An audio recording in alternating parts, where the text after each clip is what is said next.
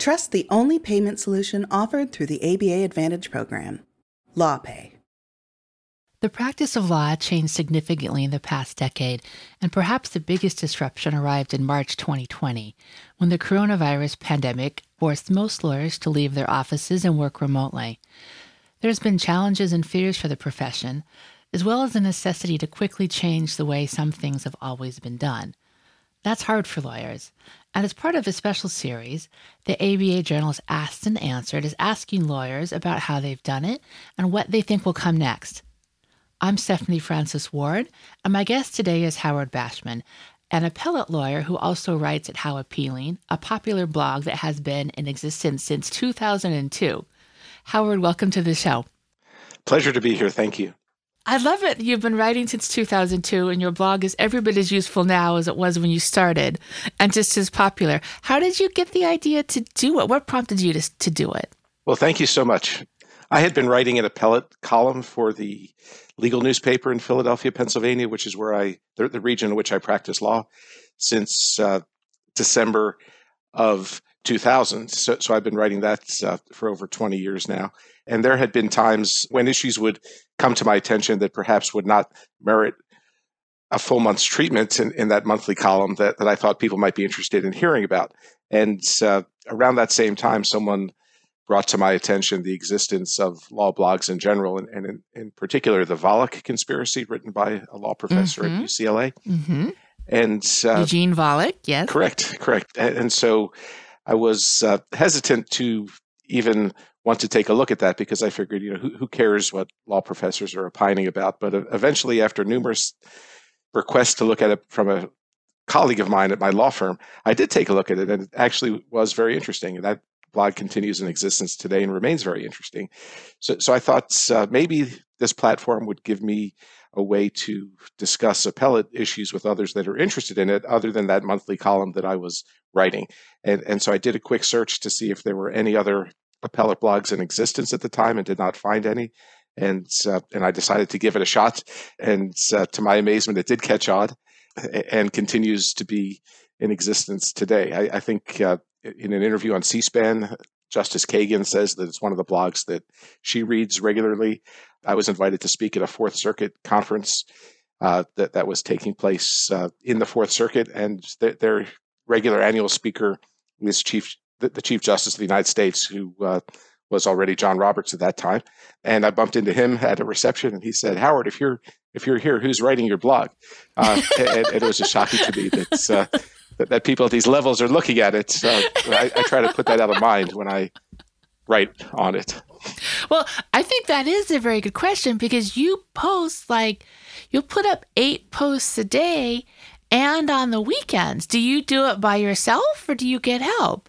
The entries are all my responsibility, so so that that is all done by me. But uh, in, in, terms of help, I do have a uh, a loyal group of readers who will email me, and uh, and now with the advent of Twitter for many years, uh, they can contact me that way. And and also I follow a number of folks on there that uh, are are in the, the news industry covering legal developments, and and so uh, that's how I keep track. In addition to trying to visit the websites of each of the federal, the regional federal appellate courts each day or every other day to see if there are any interesting new decisions.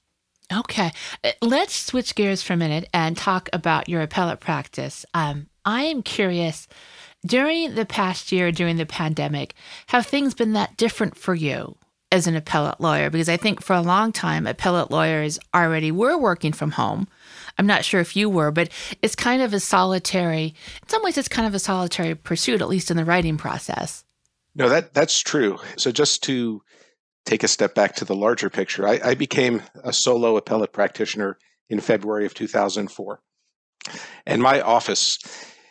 I, I do have an office that's outside of the home, and it's located five minutes away in the in the neighboring town, and so I had not been predominantly working from home, except when necessary. Of course, uh, sometimes the legal profession, unfortunately, does require one to work nights and and weekends, and and so uh, from time to time, it might be more convenient for me to continue working on a project from home instead of heading back to the office. But but principally, up until everything shut down just about a year ago from now, uh, I had been working in the office predominantly five days a week minimum.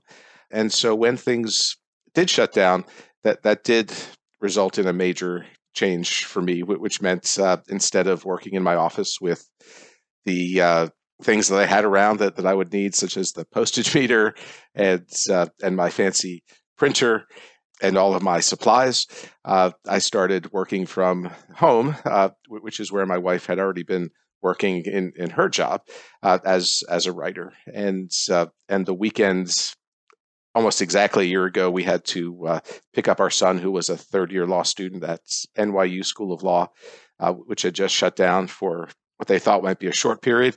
Of, of course, he ended up finishing his uh, his third year and graduating from from home, and so that that was something of a large change. But but as you had said, uh, the, the practice of appellate law tends to involve reading and writing and researching, and and those are things that uh, don't principally require you to be anywhere other than at your office or near a computer with an internet connection.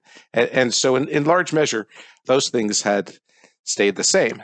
Now, in in Pennsylvania, which is where I practice, and I handle appeals in both the federal appellate court, which is the Third Circuit, and the state appellate courts of Pennsylvania.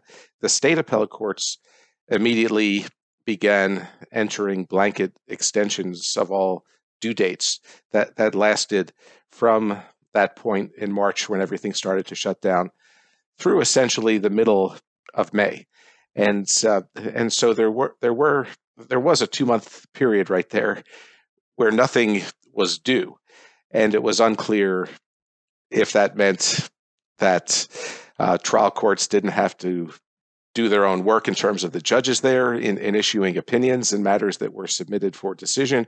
Uh, so, so there was a great deal of uncertainty originally, and uh, and I wrote a column. I think it appeared probably in in April or or May of last year, in which I wanted to make the point and did make the point that that the coronavirus pandemic should not grind all appellate proceedings to a halt because unlike cases going to trial where, where perhaps you have to be there in person. And I, and I know that we've seen some efforts at uh, doing those remotely recently, but but uh, traditionally you have to be there in person. Uh, for, for the appellate work, you can do that from wherever you're located, as I had demonstrated to myself for the initial 14 years of my solo practice uh, in my office working on appeals while my co-counsel or trial counsel or referring counsel or the client were, were in other locations. I get the sense that for a lot of litigators, this has been tough because you said there is some uncertainty and business is just really it's slowing down. Do you get the sense it's that way for the appellate practice too? Because as you said, you can do it remotely and it's writing, but I mean, you nevertheless, I feel like the trial work itself is getting pushed back because most people don't want to do telephone deps for instance. And then uh, you know it's uh, people may not be you can just keep churning churning churning. So do you notice a difference in the appellate practice with with business? To prepare for today's podcast recording i, I did take a look back at the prior year uh, of my work life to, mm-hmm. to see uh, what i was up to. And of course uh, to get my taxes uh, mm. together mm-hmm. I, I had to look and see how how last year was financially. And, so I can answer your question in a couple of different ways. Uh, the, the good news is that that things eventually did pick right back up in, in the appellate practice that I have. So that over the past year, I ended up arguing five appeals remotely over this same video setup that that we're looking at each other on now as we record the audio of this podcast. And uh, and the Pennsylvania State Appellate Courts did begin holding oral arguments remotely using either video or telephone.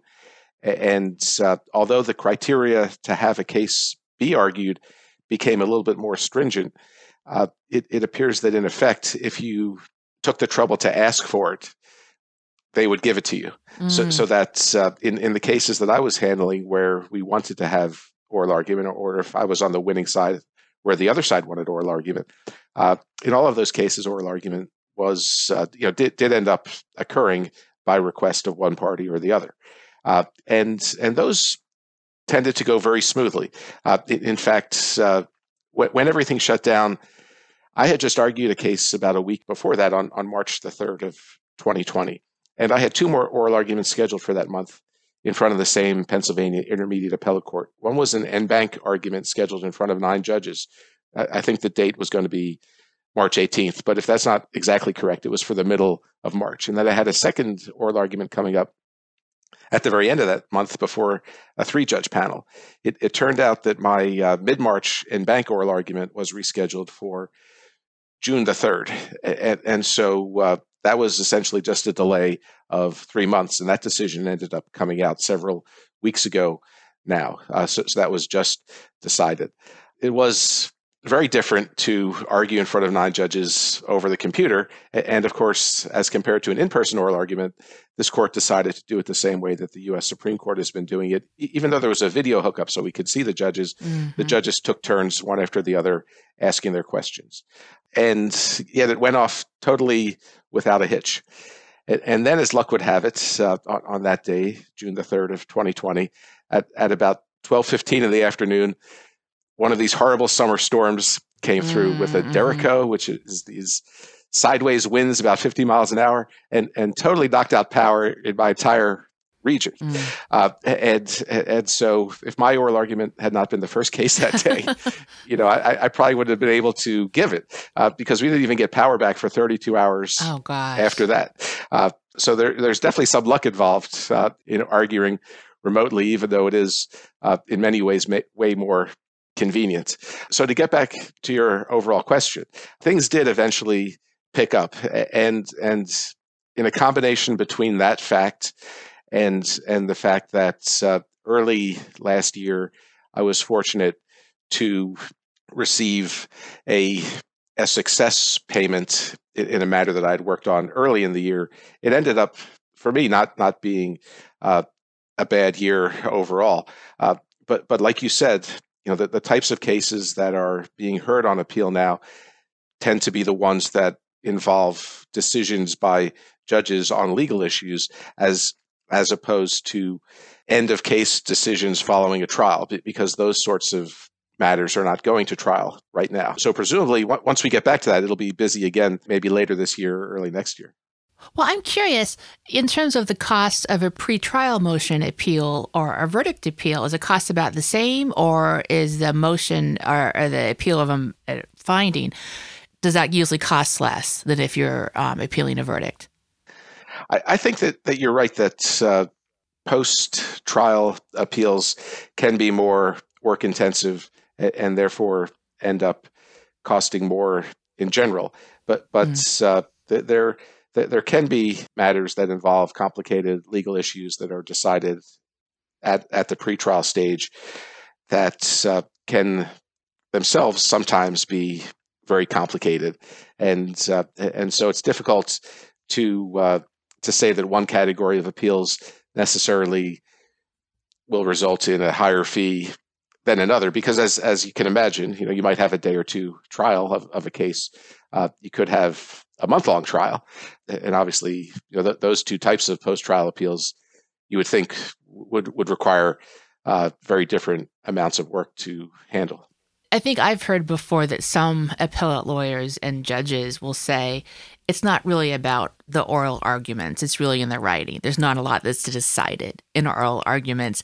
Do you have thoughts on that, especially now? Because, you know, yeah, what I'm hearing from appellate lawyers is that oral arguments are maybe not as enjoyable because there's just not as much back and forth between the court. But I, am wondering if, is what you have a, a take on that? Is maybe their minds are already made up from the writing before the hearing? As an appellate advocate, my, my view is that it is very useful to hear from the judges if they have any concerns about either my position or the other side's position that can be explored during oral arguments. The Pennsylvania intermediate appellate courts tend to be very permissive in allowing oral argument. I've already described a little bit of that uh, mm-hmm. as to how it worked during the pandemic. But before the pandemic, all that you had to do was ask for it. Uh, and so that that in a way hasn't changed, even though you have to ask for it several more times during the pandemic. But before the pandemic, you only had to ask for it once. Uh, now you have to ask for it several times in a row to get it. But the Pennsylvania state appellate courts had always been uh, very indulgent in allowing appellate oral argument. And I think that that's a good thing. By contrast, the Third Circuit, which is the federal appellate court having jurisdiction over Pennsylvania, is is among the federal appellate courts that hears oral argument the least of of all federal appellate courts across the nation. I'm not saying it's the very least, but but it's close. It, it's it's in that group that's uh, that's at the bottom. And I think that during the pandemic, the Third Circuit has cut back to a degree on the number of cases that it's hearing oral argument in, so that that percentage has gotten even smaller. Uh, so, so if if you want to ask me, you know, do I think that uh, that after the pandemic, for example, we should keep doing this through the computer from my home office as compared to doing it in person, which, which I think is a question that many people will be asking themselves who, who are in this area of practice.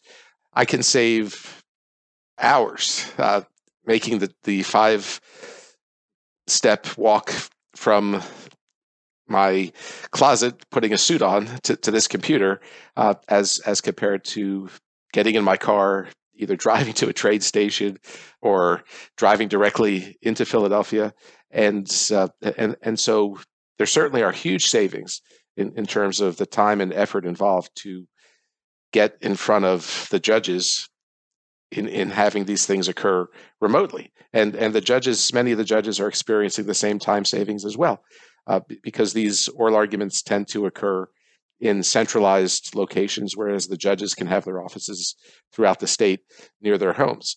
But I think that something is lost uh, as a result of not being there in person, and uh, and so I I hope that the thing that remains after the pandemic is is the increased ease of access to the oral arguments live themselves, either over the internet or, or through other means, but but that uh, to the extent possible, we can actually get back into the courtroom and uh, and have these presentations occur in, in the way that they had in the past, which was largely in person. Okay, let's take a quick break, and when we come back, I'm going to ask you some more about uh, your your blog. We'll be right back. LawPay makes it easy to securely accept credit, debit, and e-check payments from anywhere.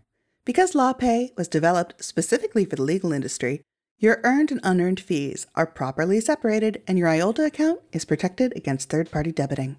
To learn more about the only online payment solution offered through the ABA Advantage program, visit lawpay.com/aba. And we're back. I'm Stephanie Francis Ward, and on today's episode of the ABA Journal's Asked and Answered, I'm speaking with Howard Bashman, an appellate lawyer who is also the person behind the popular law blog How Appealing. So, uh, tell me about your tips and how you find things. And I'm curious if you have Twitter lists. How do you dig? I I do have a uh, a Twitter list that is very helpful. And, is it private uh, or do you have it, it public?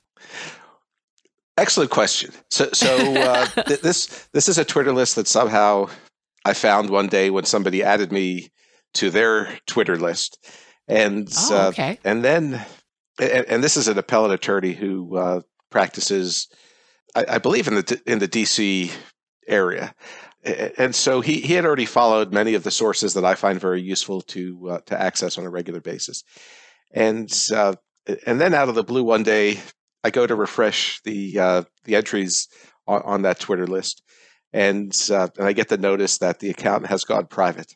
Uh, and and and, oh, and, no. and, so fortunately, I I had uh, retained the the, uh, the, the main Twitter information for this user, and, and, so I contacted the person and I said, you know, do, do you mind if I could follow you because I find your Twitter list to be very helpful.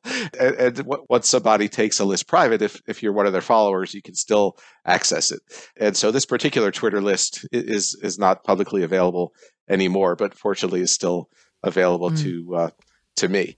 But uh, to answer your question, uh, you know, beyond Twitter has has greatly changed many things w- with regard to being an appellate law blogger. There, there, there, once was a time where, if, if I understand what people were saying to me, they, they would rely on my blog to inform them of, of new newsworthy decisions.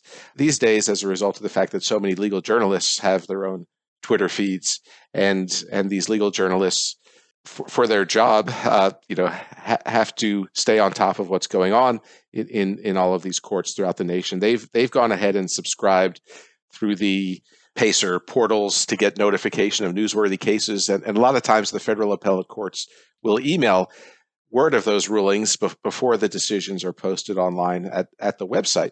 And, and so it's a regular occurrence now for me to be learning about new decisions even before they're posted to a court's website as a result of folks like Zoe Tillman or, or Mike Scarcella of, of the National Law Journal tweeting about them. And, and oftentimes they will upload copies of the decision to one of the services that, that allow journalists to uh, put put up PDFs very easily.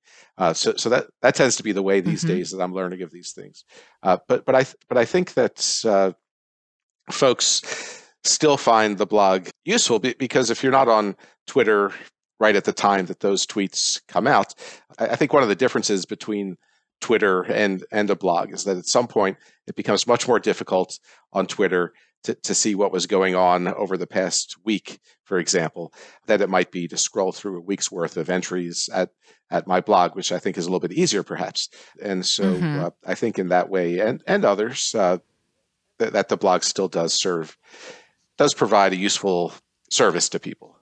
Well, that's the thing about Twitter, right? Is if, if they say if a boat sails by on Twitter and you miss it, you don't know, right? Um, I'm curious too.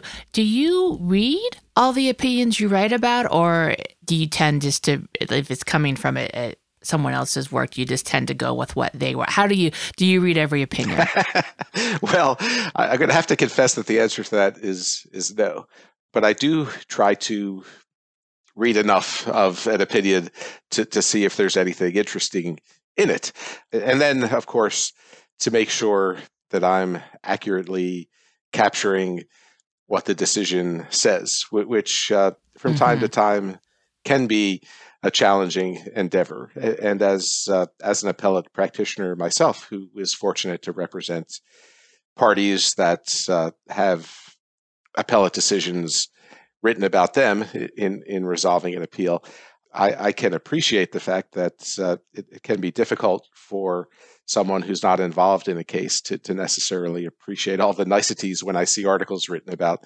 cases in which I was the attorney for a party. So that does help me try to become more sensitive to be uh, careful. And I think that uh, you know not not to uh, speak about overarching goals, but when I started my blog as as a largely unknown person on the national appellate scene, uh, one of my goals was uh, to, to try to ensure that, that as a result of reading what I'm writing here, that, that nobody would necessarily think worse of me than they had thought about me before they read it. And and and so that had kind of been my overarching goal in uh, in in doing the blog. There, there, were from time to time disagreements with with readers. Uh, you know, I, I had favored the change in the federal appellate rules that would allow people to cite to unpublished opinions.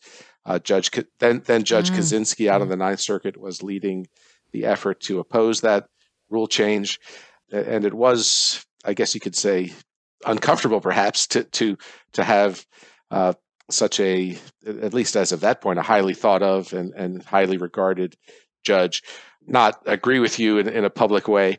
Yeah, who was not afraid to speak publicly, or was not uncomfortable about speaking publicly compared to other uh, federal uh, appellate judges.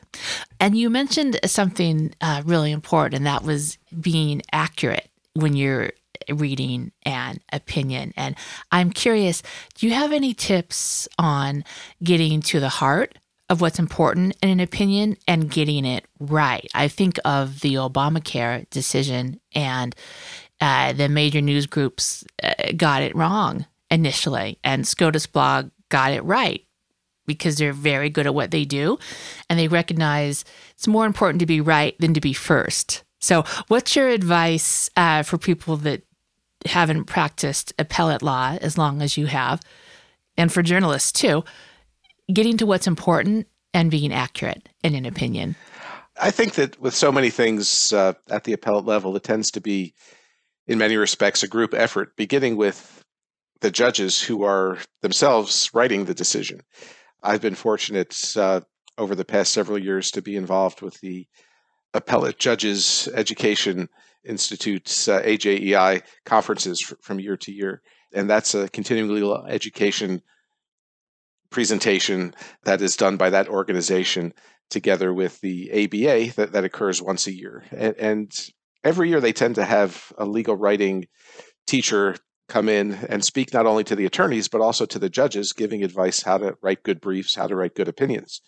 And I think that so, some judges take that to heart and, and try to make it very clear what the issue is that the opinion will decide, how's the issue resolved, and to put all that up front and in the back and in the middle so, so, that it becomes very difficult not to understand how the decision came out.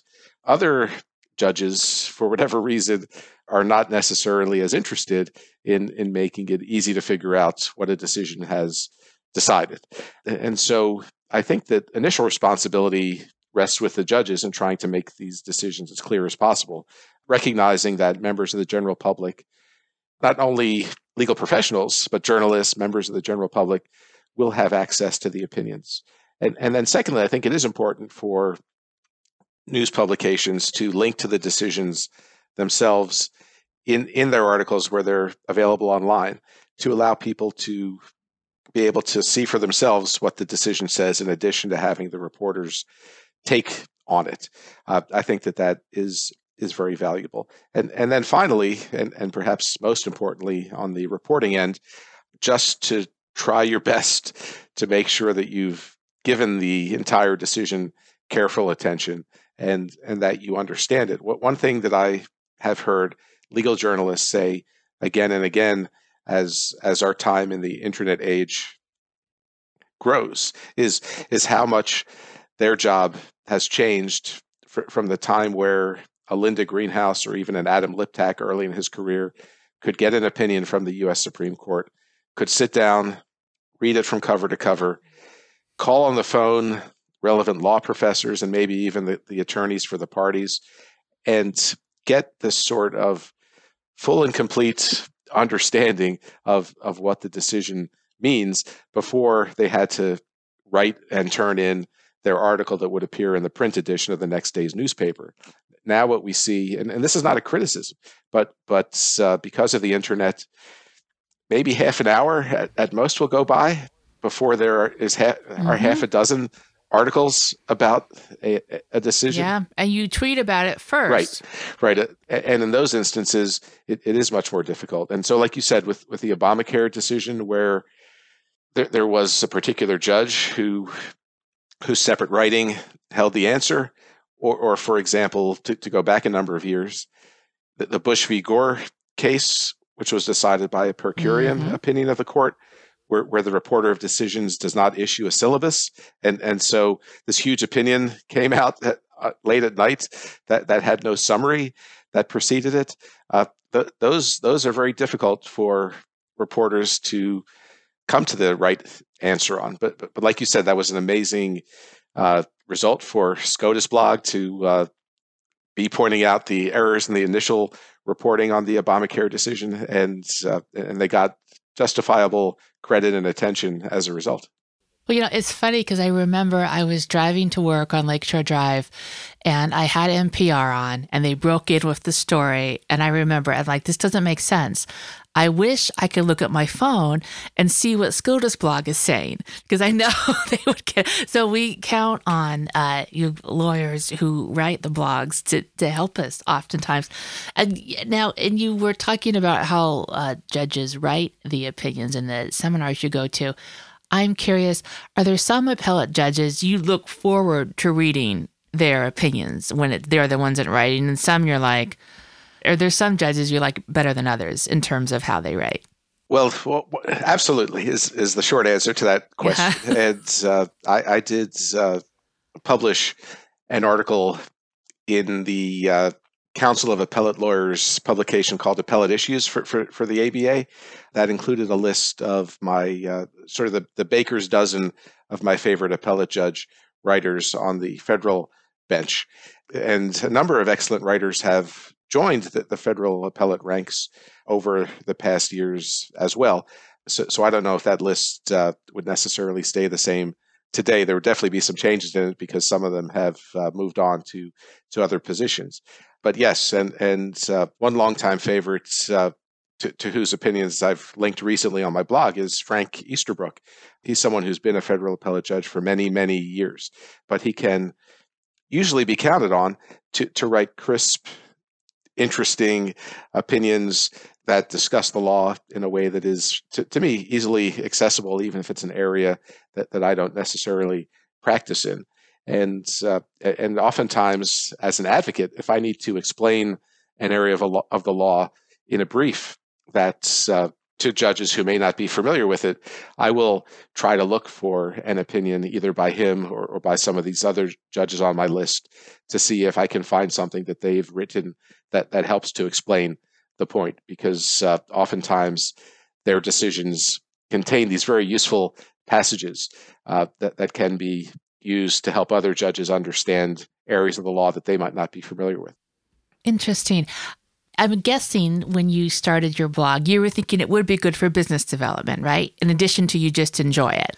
I'm not sure if if business development was ever the main focus of it, as opposed to trying to develop something of a community of people interested in the okay. subject, the same way that appellate Twitter has evolved. But but yes, uh, there have been mm-hmm. some helpful business development opportunities that have arisen out of it, uh, e- even though at the same time I think that anybody looking to compare whether the effort put into the blog justifies the business opportunities generated from it uh, would, would, would ultimately conclude that that maybe it was not uh, the best way to do that as as compared to that monthly appellate column that I was referring to earlier that, that I think has helped establish me as an appellate authority in the geographic region where I practice, which has been invaluable. Well, so many people, though, especially back in 2002, or maybe maybe a little after that, but I'm, I'm sure you remember when everybody wanted to have a law blog, B L A W G. Um, and some of those were really good, but many of them kind of weren't, right? Because it was sometimes I think lawyers have a real disconnect on offering something that's useful to people as opposed to just self promotion right? That's been a problem over and maybe not a problem. That's why it doesn't work, I think, over and over and over. I'm curious, do you ever talk to lawyer friends who want to blog and do you ever just have to say, listen, you know, if you put in, well, my firm and I, it's no, no one cares. Give them something useful. Do you ever have those conversations or give advice on how to have a blog that's useful for your audience and for you. Right. I think that you're right that to the extent somebody, somebody's blog becomes entirely self promotional, that, that it tends to be useless in terms of having others be interested in it. And so I, I think that it can be useful in terms of demonstrating that you have a knowledge and maybe even a mastery of a particular subject matter area and and that those are the types of blogs that can be very successful. Like there's one called the Patently O blog uh, that that covers patents mm. law decisions. And uh, and the author of that blog, you know, you have no doubt when you read that blog that, that this person who's now a uh, a law professor, he had been a practicing lawyer before then, uh, is is someone who really understands this area of the law. And, similarly, you know, I think I think that people who read my blog can appreciate that uh, uh, the appellate area is, is one that I focus my attention on professionally. But uh, but you're absolutely right. Uh, if if you just produce a blog that's talking about you know here's the types of cases that I'm handling, and here's the results that I'm getting, it it won't be something that people are very interested in. And and yet, nevertheless, uh, speaking with respect to my blog in particular, it never has failed to surprise me as to who is following it. And so I remember in the early years, there was a decision handed down by the Sixth Circuit one day that, that involved an, a pro se litigant's appeal of, of an order from a district court that, that had rejected the litigant's claim that he had a constitutional right to visit his public library without wearing shoes. And so I remember wanting to blog about this as soon as I saw the opinion, and, and, and, and thinking to myself, just inside my own mind, uh, there are a couple of ways I could title this post. Like, you know, you thought you've seen the most absurd claim for a constitutional right ever. You know, take a look at this case. But but that that at the same time seemed a little bit mean and cruel, perhaps. Uh, so, so, I thought instead I'll just try to be clever and and and have the blog post be no shirt, no shoes, no literature. And so I put up a post under that title, and maybe 30 minutes later, the individual whose case that was is emailing me to, to tell me that that's uh, to send me the link to his website where my readers could access the, the briefs that had been filed in the case. And I felt to myself as soon as I got that email, you know, thank goodness I had not cruelly ridiculed this case because then the guy either would not be sending me an email or if he was emailing me, he'd be very upset with uh, with what I had written. And so, uh, you know, that that again is another goal of mine is is to uh, try to make it interesting, but not uh, you know biting sarcasm necessarily. And is that something you feel like you've had to become more attuned to? Because I feel like the world is just more attuned to that now than perhaps we were in 2002. I, I think that that's right. Uh, you know, it's, it's something I've tried to live by as part of that guiding principle I mentioned earlier of, of not making yeah. people think less of me than than before they encountered the blog. Uh, uh-huh. But even yesterday, uh, you know, I, I, linked to a decision from the Eighth Circuit where this three judge panel had rejected an argument that that uh, a, a, transgender inmate should be referred to by the inmate's preferred pronouns.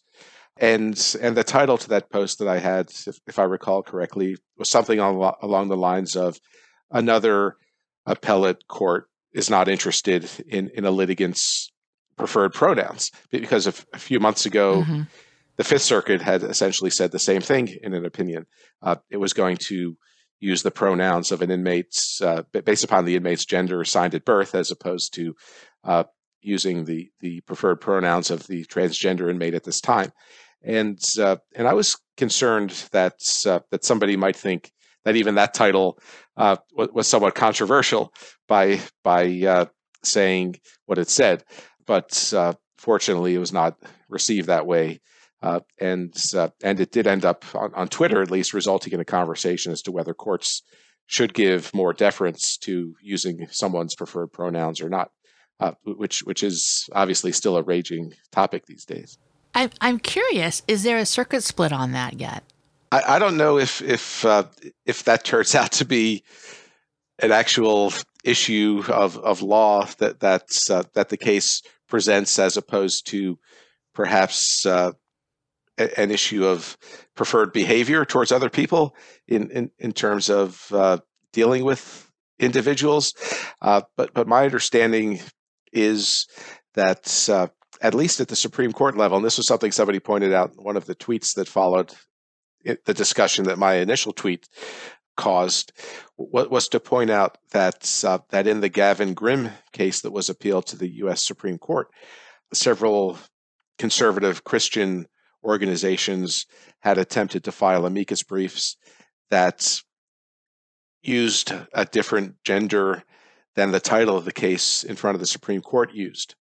And, and the clerk of the Supreme Court, through a deputy clerk, wrote letters to those attorneys that sought to file those briefs saying that you can't change the caption of this case from what it is, which was using mm-hmm. the, the individual's preferred pronouns. I think that might be a story for us. Very interesting. um, that's an example of how useful uh, your knowledge is. And on that note, that's everything I wanted to ask you, Howard. Would you like to add anything else? Well, I just wanted to say that, that uh, the ABA Journal blog, if I could call it a blog, is is itself a wonderful sure. resource. And you. you. know, just just as you were so kind as to say uh, how helpful my blog can be from time to time uh, I have a lot of admiration for, for the work that you and your colleagues there do on, on that blog day in and day out. And I wanted to just congratulate you guys on continuing to have a wonderful effort that, that is incredibly useful. And I, I do appreciate every time that, that someone throws in a hat tip to me. But, uh, but I just wanted to say, you know, that that's a great resource and, and one that I look at uh, regularly to see what's going on. Well, thank you so much. And thank you for joining us. I, I really appreciate it. And listeners, thank you for joining us too. If you like what you heard today, please rate us an Apple Podcasts. We'll see you next time for another episode of the ABA Journal's Asked and Answered.